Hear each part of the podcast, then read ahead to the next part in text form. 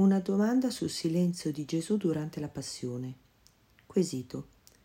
Caro Padre Angelo, perché Gesù, dopo aver detto agli Apostoli quello che si legge in Matteo 10, versetti da 16 a 20, Ecco, io vi mando come pecore in mezzo ai lupi. Siate dunque prudenti come i serpenti e semplici come le colombe.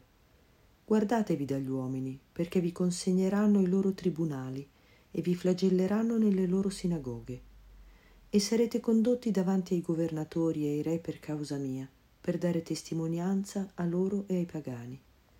E quando vi consegneranno nelle loro mani, non preoccupatevi di come o di che cosa dovrete dire, perché vi sarà suggerito in quel momento ciò che dovrete dire. Non siete infatti voi a parlare, ma è lo Spirito del Padre vostro che parla in voi.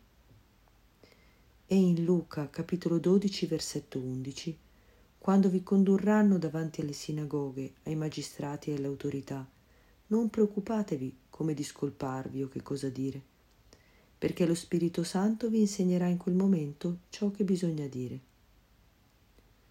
Quando si trova di fronte a Erode non risponde nulla, confronte Luca capitolo 23 versetto 9, e risponde poco anche di fronte a Pilato, quando non risponde. Esempio Giovanni 19, 9.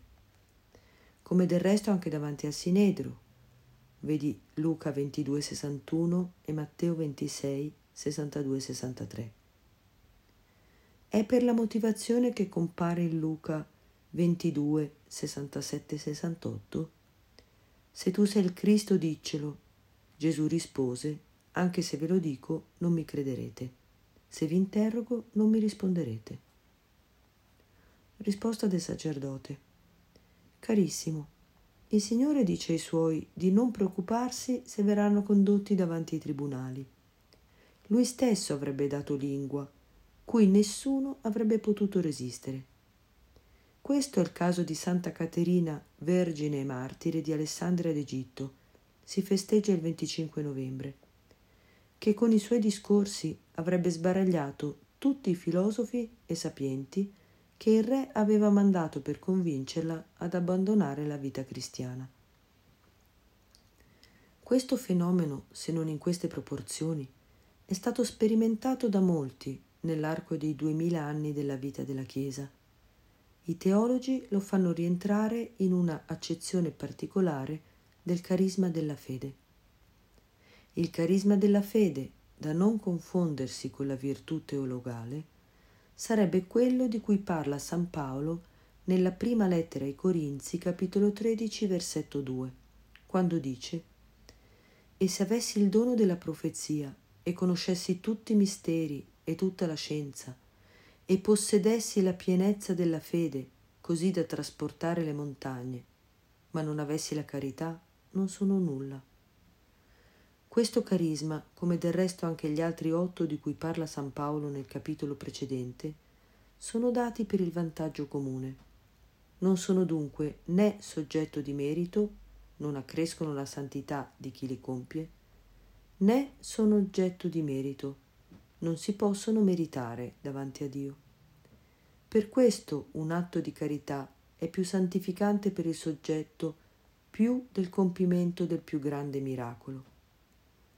Gesù è stato zitto quando è stato interrogato, non perché non sapesse rispondere, e neanche perché lo Spirito Santo non avrebbe agito in lui e per mezzo di lui, ma è stato zitto, secondo San Tommaso, per tre motivi.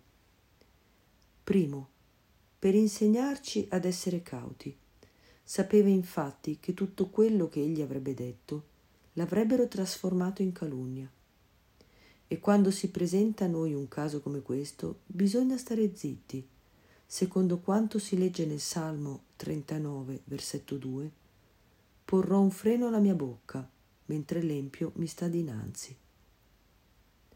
Un secondo motivo, perché non era quello il tempo di insegnare, ma di patire e di sopportare con pazienza. E così si compiva quanto era stato profetizzato da Isaia capitolo 53, versetto 7, maltrattato si lasciò umiliare e non aprì la sua bocca. Era come agnello condotto al macello, come pecora muta di fronte ai suoi tosatori, e non aprì la sua bocca. Terzo, per insegnarci la costanza quando qualco, qualcuno ci accusa ingiustamente, secondo quanto si legge in Isaia, capitolo 51, versetto 7, non temete l'insulto degli uomini. Il padre Lagrange, il fondatore della scuola biblica di Gerusalemme, porta un'altra motivazione, meno spirituale ma ugualmente pertinente. Gesù invece, così zelante nel predicare il regno di Dio agli uomini di buona volontà, non aveva nulla da dire a quel consesso.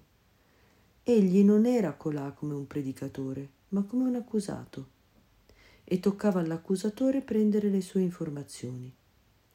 Quanto a lui, e ciò meritava ogni attenzione, non era un cospiratore, non aveva dottrine segrete io ho parlato al mondo apertamente.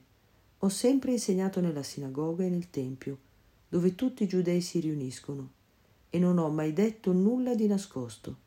Perché interroghi me? Interroga quelli che hanno udito ciò che ho detto loro. Ecco, essi sanno che cosa ho detto. Confronta Giovanni capitolo 18 versetti 20-21. Ti saluto cordialmente, ti ricordo il Signore e ti benedico. Padre Angelo.